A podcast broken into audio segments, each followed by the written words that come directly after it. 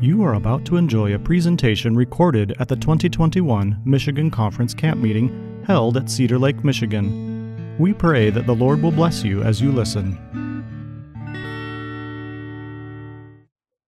Father in heaven, again, we are thankful for the testimony of your word that comes to us through the ministry of prophets. I pray now, Lord, your Holy Spirit would guide our study, for we ask it in Jesus' name. Amen. All right. Uh, let's start by looking at number one, what counterfeit did Jesus warn his followers against in the last days? Matthew chapter 7 and verse 15. Matthew 7 and verse 15. The Bible says, Beware of what? False prophets who come to you in sheep's clothing, but inwardly they are ravenous wolves. Now, let me ask you a question. If there, there is a sentiment among some bodies of Christians that say that there were to be no more prophets after Jesus, I've heard it from quite a few. If there were going to be no more prophets, wouldn't it have been easier for Jesus to say, beware of prophets? To say beware of false prophets means somehow I've got to t- determine whether they're true or false, and there's some kind of it.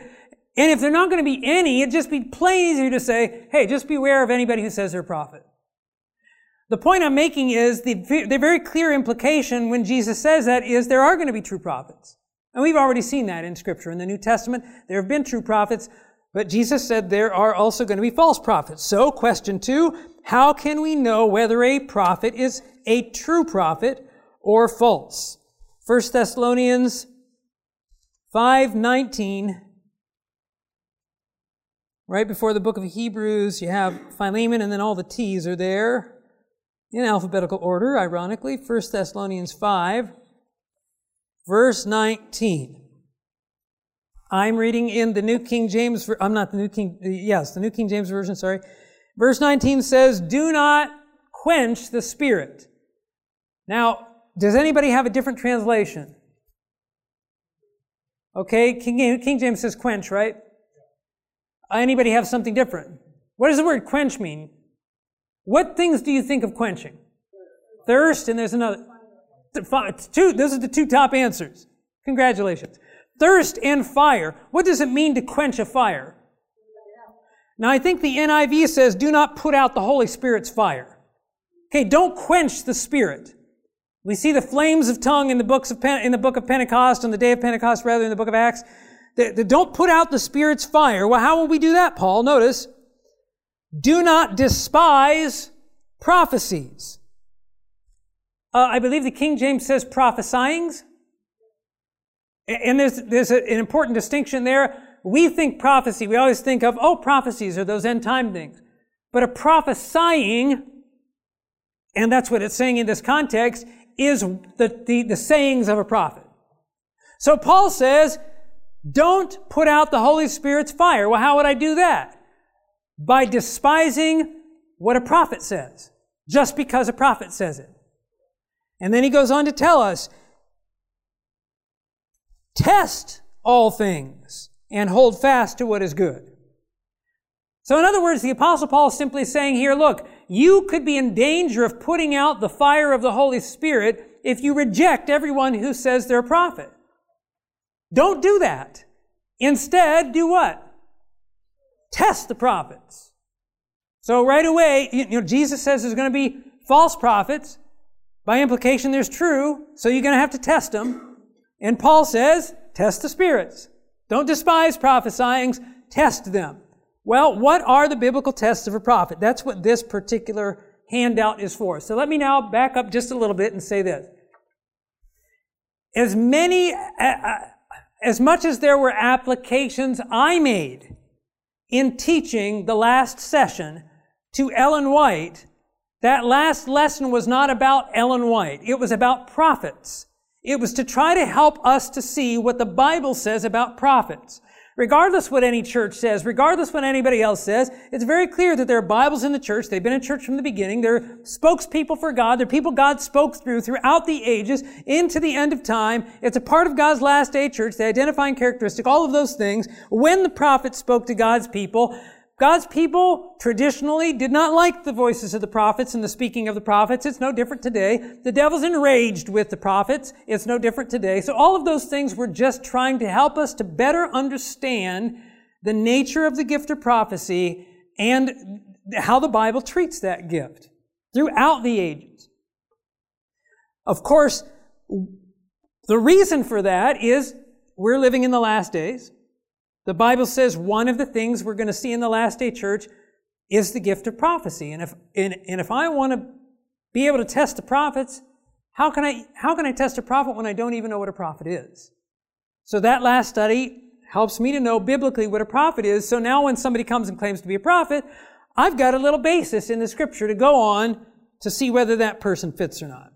So for example, if somebody came along and they were writing things and they said, God told me to write these things out, but I didn't have any record in the Bible of prophets who wrote things that were, then I don't have a biblical basis. But we do have a record of that. We have prophets who wrote things and they were put in the Bible. We have prophets who wrote things that weren't in the Bible. We have women who are prophets. I worked in a prison ministry and I had a guy say, uh, no, I don't, I don't, uh, I'm not going to come. He was coming to church services that our church was doing in prison, but you have to sign up for the group you're in. And he's, and, and I have to tell you something. It was interesting.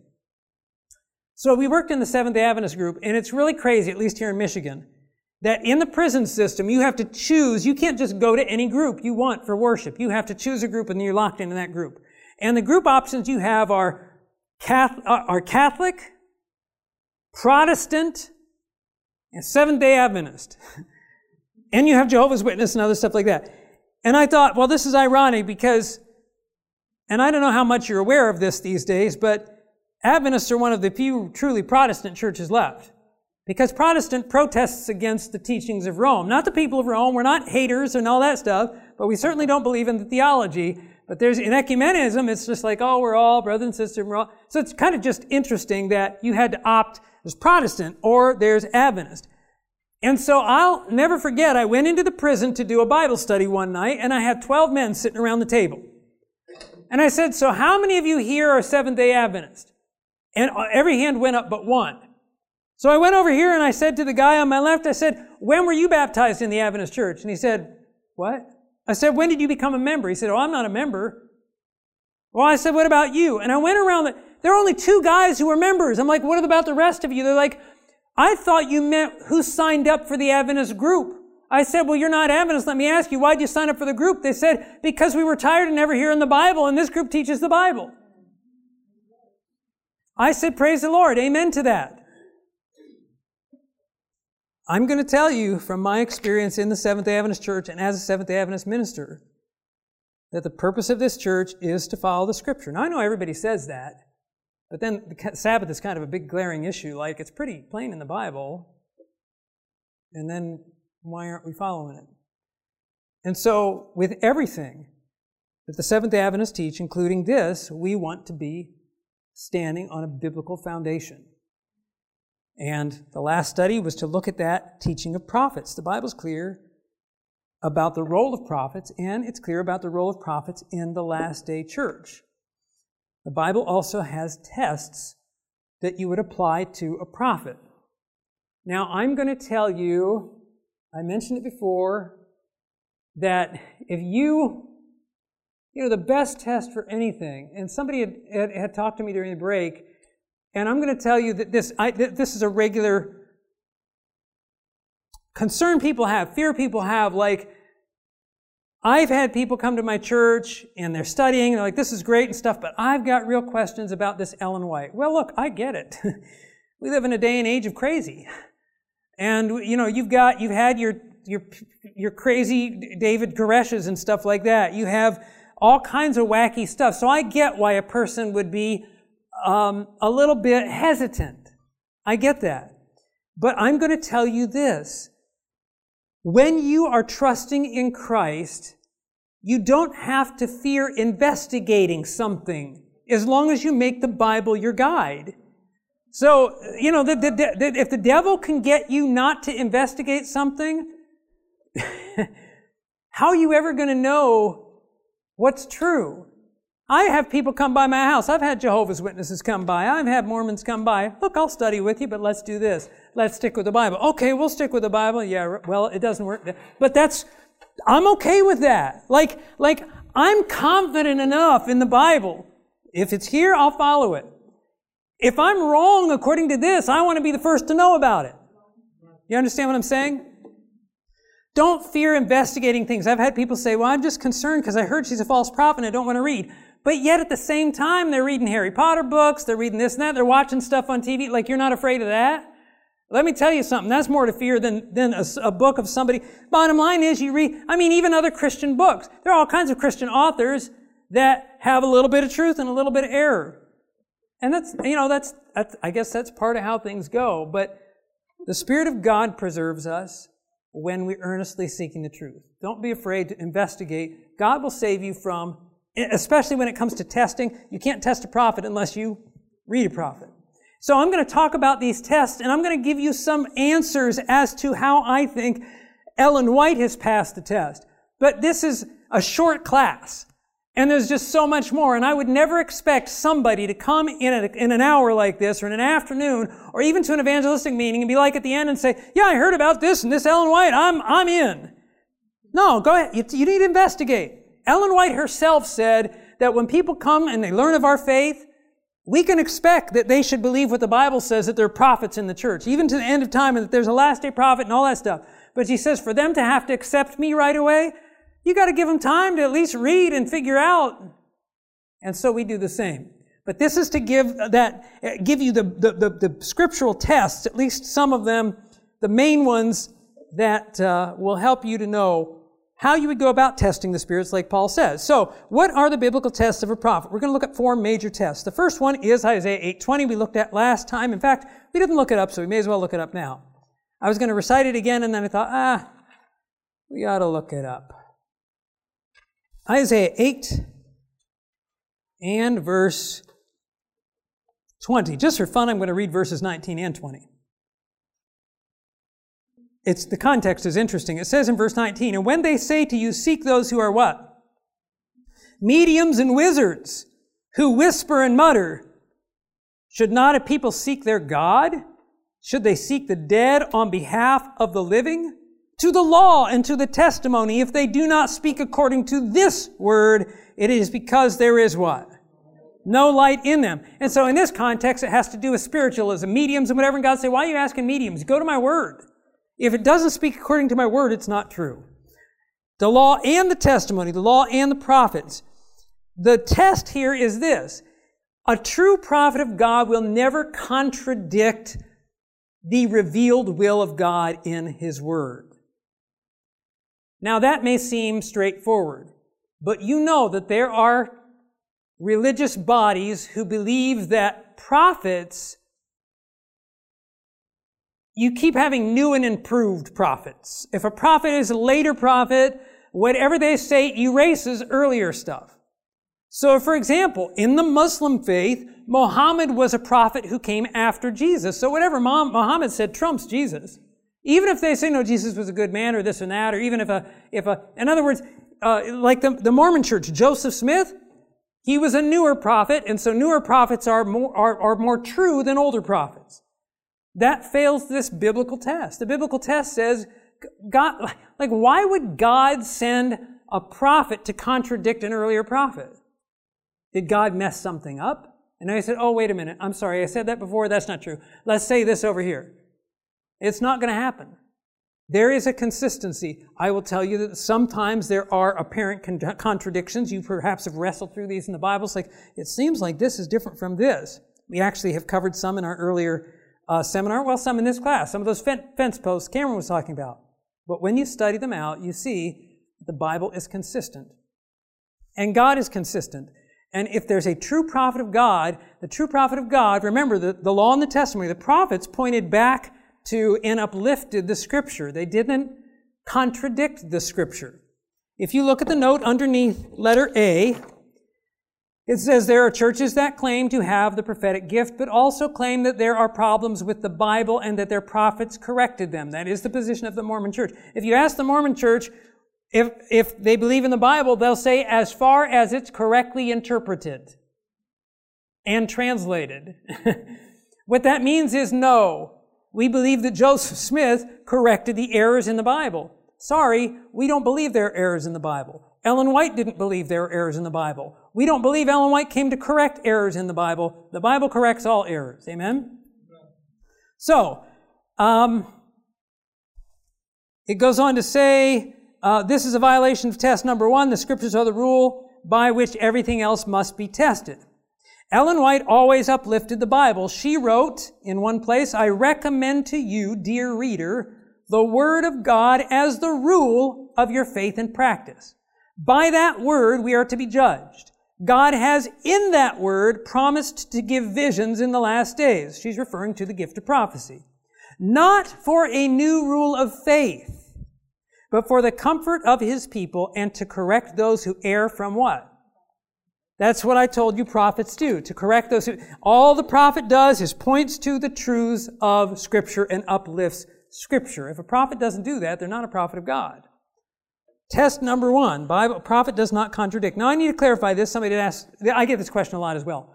Um, can a true prophet say something that isn't in the Bible and still be true? So let me, uh, let me rephrase it now for you. Let's go back to Jeremiah's day. When Jeremiah first was called to be a prophet, was he in the Bible? Was there a Bible? Yeah, so there's a Bible, and then here comes Jeremiah.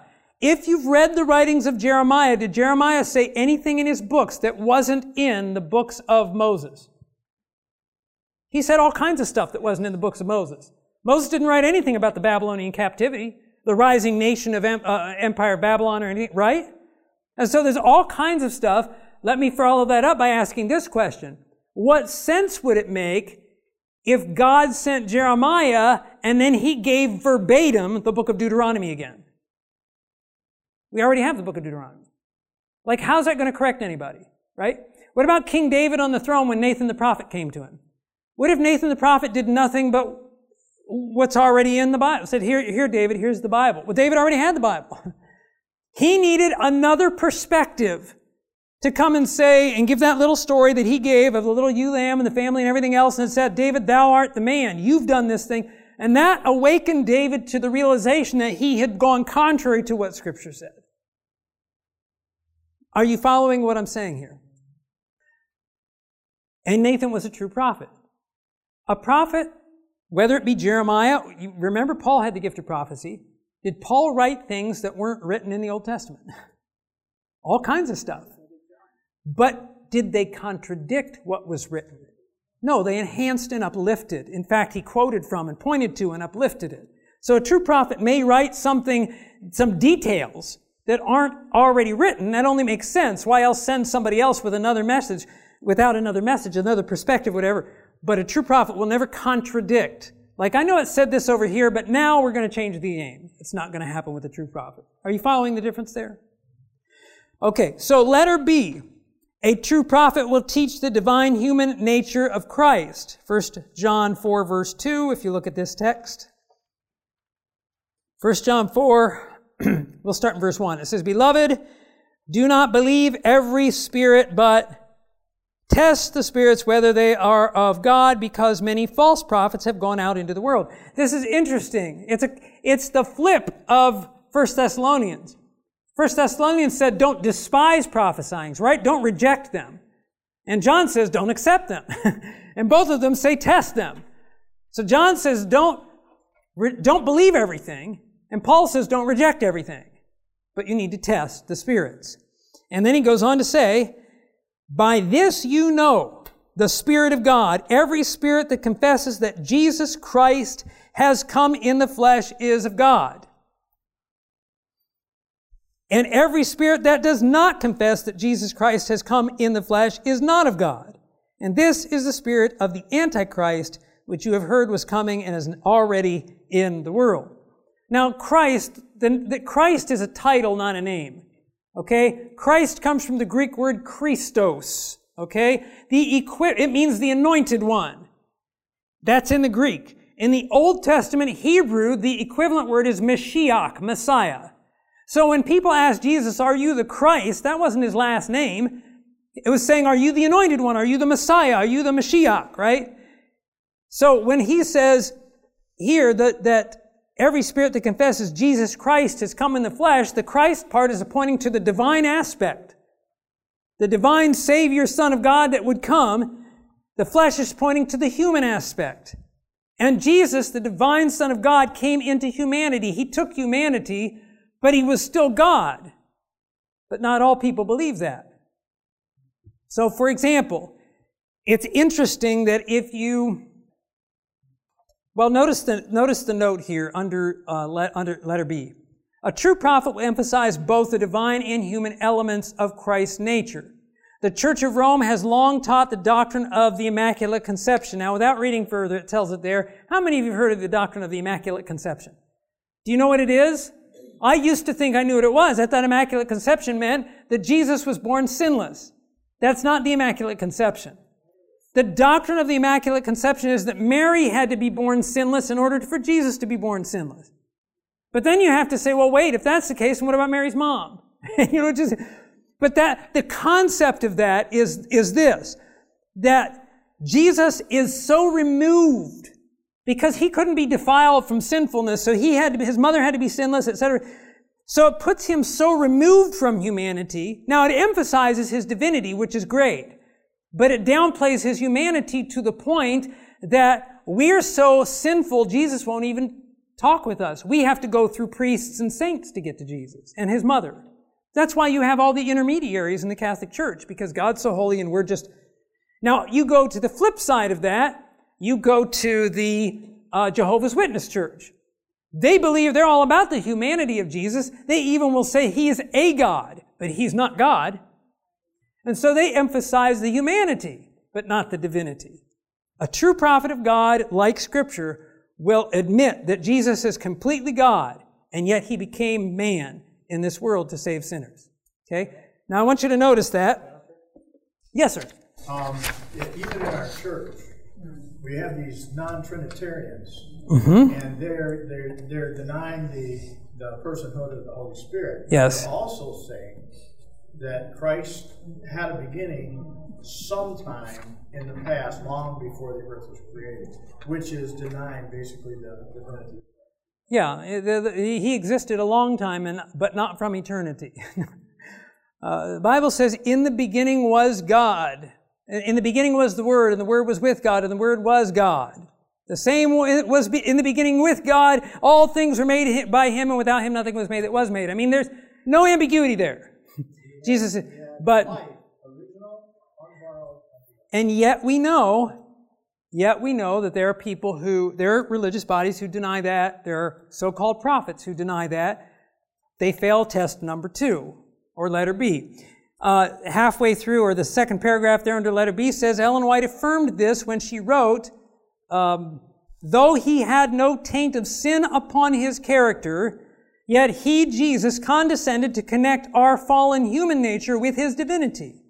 By thus taking humanity, he honored humanity. In other words, when Jesus took, in his divinity, took humanity, he elevated humanity. He connected it. He gave, through his humanity, or, uh, through his divinity rather, he gave humanity a power that we wouldn't have had otherwise. That's the power of the new birth and the opportunity of a new life.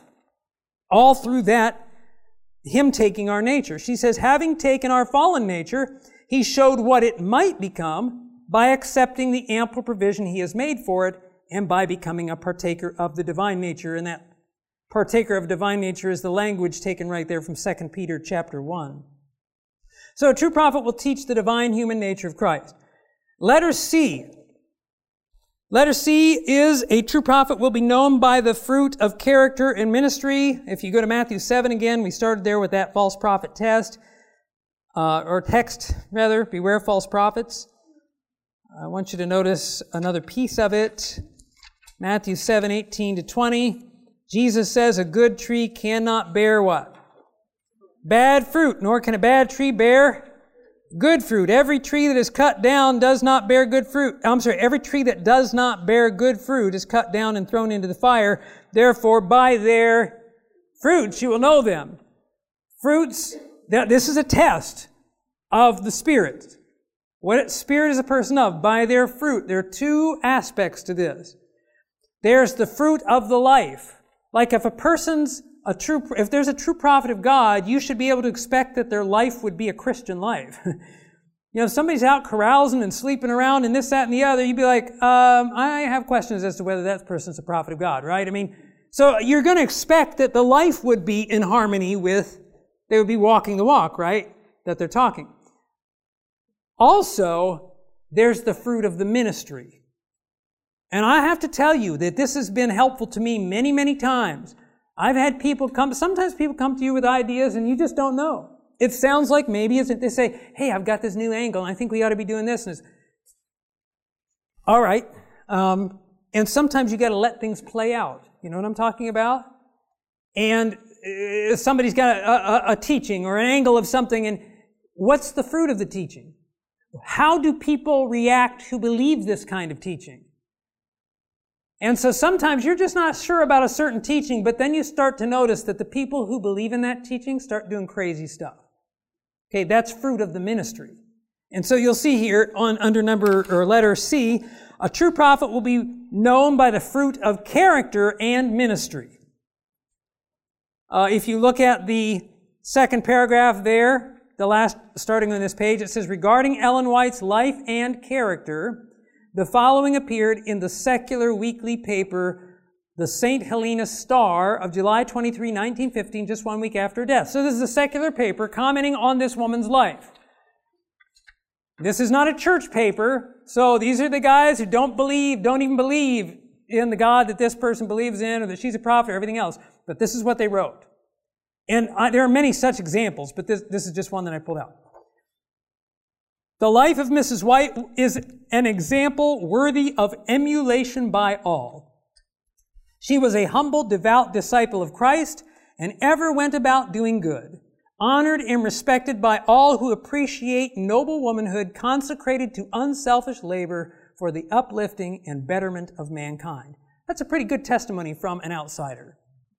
And there were many such testimonies, as I said, that would bear witness to the fact that she truly lived a Christian life. Even one of her, her, her greatest critics, uh, Walter Martin, I don't know if you know the name, he wrote the book Kingdom of the Cults, and he was actually reviewing the Seventh day Adventist Church and wondering where to put them.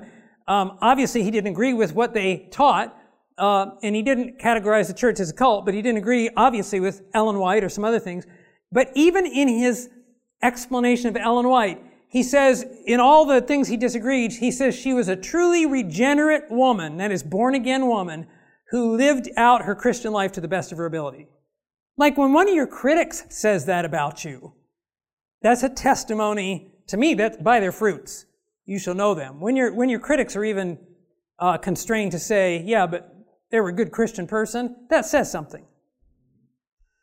Now let's talk about her ministry, the effect of her ministry. I've had a lot of people express to me concern that if a person reads Ellen White, they're going to be reading Ellen White instead of the Bible. It's like it's Ellen White or the Bible. And I'm worried about those people who read Ellen White because they're going to read all this Ellen White and they won't know the Bible. But that's not the case. It's very interesting. Uh, notice the next paragraph here. It says, regarding her teaching, untold numbers of people have been converted to Christ by reading her books. Incidentally, I'm one of those. I was a heathen. I was not a Christian. It was reading the writings of Ellen White. In the book Great Controversy, I was reading a chapter there. And in, in, in reading that chapter, I can still mark, I'm not going to tell you the story today, maybe before the week's out. But that, that led to my conversion, led me to first see my need of Christ. Now listen, the devil's not in the business of making people see their need of Christ. Do you hear what I'm saying? Like, if you, if you were the CEO of a company and you hired a guy, a marketing guy to get people to your company and found out your marketing guy was actually sending people to your competition across the street, what would you do? You'd fire him, right? If Ellen White's a false prophet, what's she doing winning all these people to Jesus? The devil would have fired her a long time ago. You understand what I'm saying? like story after story, I've encountered people, myself and others, who wouldn't even name the name of Christ if they hadn't been.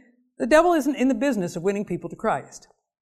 Um, Regarding her teaching, untold numbers of people have been converted to Christ by reading her books. In a study conducted by Andrews University, which is the Seventh day Adventist University here in Michigan, comparing readers of Ellen White with non-readers, there are Adventists who read Ellen White's writings and there are Adventists who don't. So anytime you do a study and you want to compare apples with apples, you know, these people are the same lifestyle except for some are reading Ellen White's writings and some don't, or some read a lot and some don't read much at all. So in contrasting the two, it says, uh, they did this study and they found the following. It was discovered that readers, people who read her writings on a regular basis, have a closer relationship with Christ, more certainty of their standing with God, and are more likely to have identified their spiritual gifts. They are more in favor of spending for public evangelism and contribute more heavily to local missionary projects. They feel more prepared for witnessing and actually engage in more witnessing and outreach programs. They're more likely to study the Bible daily, to pray for specific people, to meet in fellowship groups and to have daily family worship. They see their church more positively. They are responsible for winning more converts. I mean, there's a lot of positive things in there that are fruits of ministry. Like what do people do when they read? Oh, they become more faithful Christians, more faithful to giving in mission, more active in mission, closer to Jesus, and they study the Bible more, not less. A true prophet will be known by the fruit of character and ministry. Letter D, a true prophet's predictions will always come to pass. Jeremiah 28 verse 9. I think we're going to do it here. I told you before 5 o'clock, I went and got, you know, pride goes before destruction, the Bible says. but we're going to, we're going to work on this. Uh, Jeremiah 28 verse 9. Proverbs 28 verse 9. As for the prophet who prophesies of peace, when the word of the prophet comes to pass, the prophet will be known as one whom the Lord truly has sent. If you look at the note underneath that, it says in prophecies that are not conditional, which I'll talk about in a minute, that is dependent on a personal response to determine their fulfillment, the prophet is 100% accurate. Um, so let me come back to that and let's look at number four, because this deals with conditional. Some prophecies are what we call conditional. That means it's an if-then. For example, question four says, what did God promise to do if a nation turned from its course of action? For sake of time, I'm not going to go here. But I will say, as you look that up, you'll see that God said that when a nation, when God has said he's going to bring disaster on a nation, but they repent, he says, I will relent of the disaster I was going to do. And if I promise blessings to a nation, but they turn against me, then I'll bring disaster. In other words, God says, if there's a condition, and I say, I'm going to bless you if you're faithful, and then you're not faithful, I'm not going to bless you. So there are certain prophecies that God made that didn't come true, but the prophet was not a false prophet. And the most well-known example is the example of Jonah. When God sent Jonah to the Ninevites, he didn't even state a conditional. You know, a conditional prophecy would say if. If you do this, then. Right? If then is the conditional statement. There was no if then. God said, Jeremiah, you go tell the Ninevites 40 days, Jonah, sorry. Thank you. Jonah, you go tell the Ninevites 40 days and Nineveh's going to be overthrown. Period. So he went, and, and incidentally, do you remember what Jonah did? I mean, the whole story of Jonah. Jonah and the whale. Why? Because he ran away. You know why he ran away? Because he was afraid that he would go and prophesy, and then God would have mercy, and God wouldn't destroy, and they'd call him a false prophet. I mean, that was his whole fear. That's the whole reason. He was like, I'm not going to go there. Well, it wasn't his whole fear, because the Assyrians were very, Ninevites rather, were very mean people uh, you know, skin their captives alive, stuff like that. So, like, I'm going to go prophesy to them and tell them, no, no, no, no, I'm not going to do that. So, anyway, long story short, though, he ends up going to Nineveh. He prophesies to Nineveh. He says 40 days and Nineveh's going to be overthrown. Then he goes up on the mountainside to watch the destruction. and God doesn't destroy them, and Jonah gets mad. I mean, that's the whole story of Jonah. Like, Jonah's mad. Oh, great. Now, he didn't destroy him, and they're going to say I'm a false prophet because was he a false prophet? What happened? Did God's prophecy fail? No, it was a conditional prophecy. And Jeremiah, in Jeremiah 18, in those verses there, 7 through 10, God says there are times when He'll issue a prophecy, but there may be a condition. And so in those cases, you're not a false prophet if the prophecy doesn't come to pass because the people changed and repented. So back to letter D, that's what it's saying underneath. It says in prophecies that are not conditional, you know, some prophecies aren't, that are not conditional, that is dependent on a personal response to determine their fulfillment, like with the Ninevites, the prophet is 100% accurate. The so-called prophets of our day miss the mark completely on this test. A few of their predictions may come to pass, but most are never fulfilled. Ellen White has written on such subjects as health, education, parenting, leadership, and prophecy. Many of her teachings, which were ridiculed by experts of her day, are being confirmed by cutting edge science today. For example, in 1864, she wrote, tobacco is a poison of the most deceitful and malignant, that means cancerous kind. While it wasn't until 1957 that the American Heart Association issued the statement that cigarette smoking caused cancer. She's predicted, among other things, the San Francisco earthquake, the Civil War, and the two world wars. She foretold the rise of modern spiritualism and the ecumenical movement. She gave many divine warnings to church leaders and the church at large, and in so doing has saved the cause many trials. Her writings continue to validate her gift. I mean, there's just no shortage, and there's no time right now in this seminar, but if you go to michigansspm.org, our website, and you click on the YouTube channel, I did a week long series on the gift of prophecy, the internet stuff about it, and just walk through far more than I'm doing right now. It's on video. It was done here in the main auditorium, and it's called um, Whiteout. And it's the series, it's a playlist on the video, and you can go and check that out, and you can get more information if you're interested in finding out more. So number four asked, what did God promise to do if a nation turns from, it, turns from its course of action? He would relent what he had prophesied, eh, which I just kind of talked about in that conditional element. Number five, what mistake of our forefathers does God warn us not to repeat? This book of Zechariah, chapter 1, way back at the back of the Old Testament. Zechariah chapter 1 verses 3 and 4. Therefore say to them, Thus says the Lord of hosts, Return to me, says the Lord of hosts, and I will return to you, says the Lord of hosts. Do not be like your fathers to whom the former prophets preached, saying, Thus says the Lord of hosts, Turn now from your evil ways and your evil deeds. But they did not heed Hear nor heed me, says the Lord.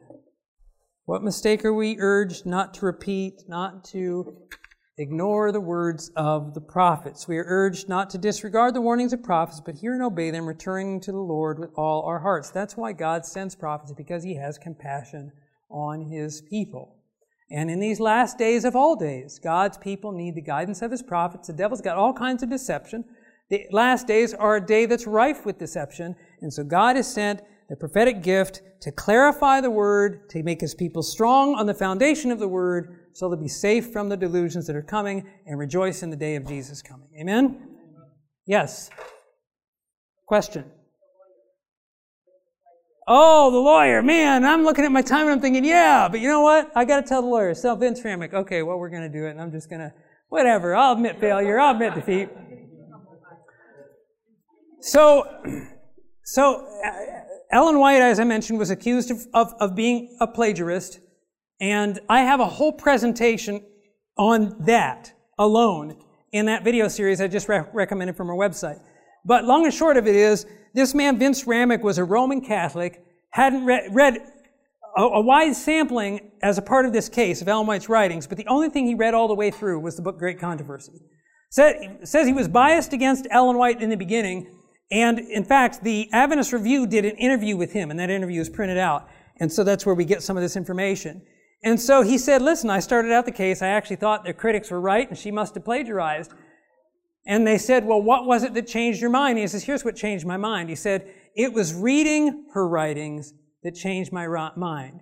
And he said, I wish the critics would just read the writings. He said, the messages in her books, they changed me. And he said, they'll change anybody unless he's just so hard headed he won't be changed. I mean, I'm paraphrasing a little bit, but it was just a powerful testimony. And he said, I think I'm a better man today because of those writings, and I wish that's, the critics could understand that. And he said, as far as the case on plagiarism, he said, I much be, much rather be an attorney for the, uh, defense, the, for the prosecution than the defense, or sorry, for the defense and the prosecution. He says, there's just no case here. There's just no case. From a legal standpoint, experts in this field, looking over all the records, said, look, they just don't have a case. these guys, these critics, whatever they say about plagiarism, she's not a plagiarist. But like I said, so from a legal standpoint, there was no case. But more than that, it had to do with the whole idea that we've got to be honest with ourselves sometimes. Sometimes, yes, there's, there's concerns we, want we don't want to be misled. And I understand that. But neither do we like to be told what to do. And one of the challenges with Ellen White's writings is there are certain things in the Bible that may be a little more ambiguous, or we can make them more ambiguous, that when Ellen White's done with them, they're not that ambiguous anymore. It's like, no, this is a for example, I, there are people to this day that say, well, the Sabbath, I don't, you know, I, I don't know that I need to keep it today. You're not going to get through Ellen White's writings and say that. She's very clear that no, this applies today, and God's saying this needs to be done today. People don't like to be narrowed down like that. And we've got to recognize that about our own hearts. Throughout history, this has been the way with the prophets. God does not send his prophet. Look, the prophets of God have always disturbed the lives of his people, but in a good way. And if we can understand that and understand that God sends his prophets in compassion, yes, they may cut across the grain of where we want to go, but God cuts to heal, not to kill. And God's healing is marvelous. And we want to be ready when Jesus comes, don't we? And this is why God's put this gift in the church in the last days, along with all the other gifts, so that we can finish the gospel work, that the world can know about Christ, and we can be ready when He comes again. Amen? Let's pray. 501. Still ahead. No, anyway. I thank you for your patience today. Let's pray. Father in heaven, we do thank you for the testimony of your word. I thank you for each one who has come here to this class and to camp meeting. And Lord, I do pray that far beyond this class session or any of these seminars, your Spirit would continue to prompt us and guide us in our study and bless us in our study of your word, that we may be confident in the truths of your word and we may stand faithful in these last days. We ask and pray all of this in Jesus' name and for his sake. Amen. To listen to more of these presentations, you may visit the audio archives at misda.org/audio2021 or search for Michigan Conference Camp Meeting wherever you get your podcast.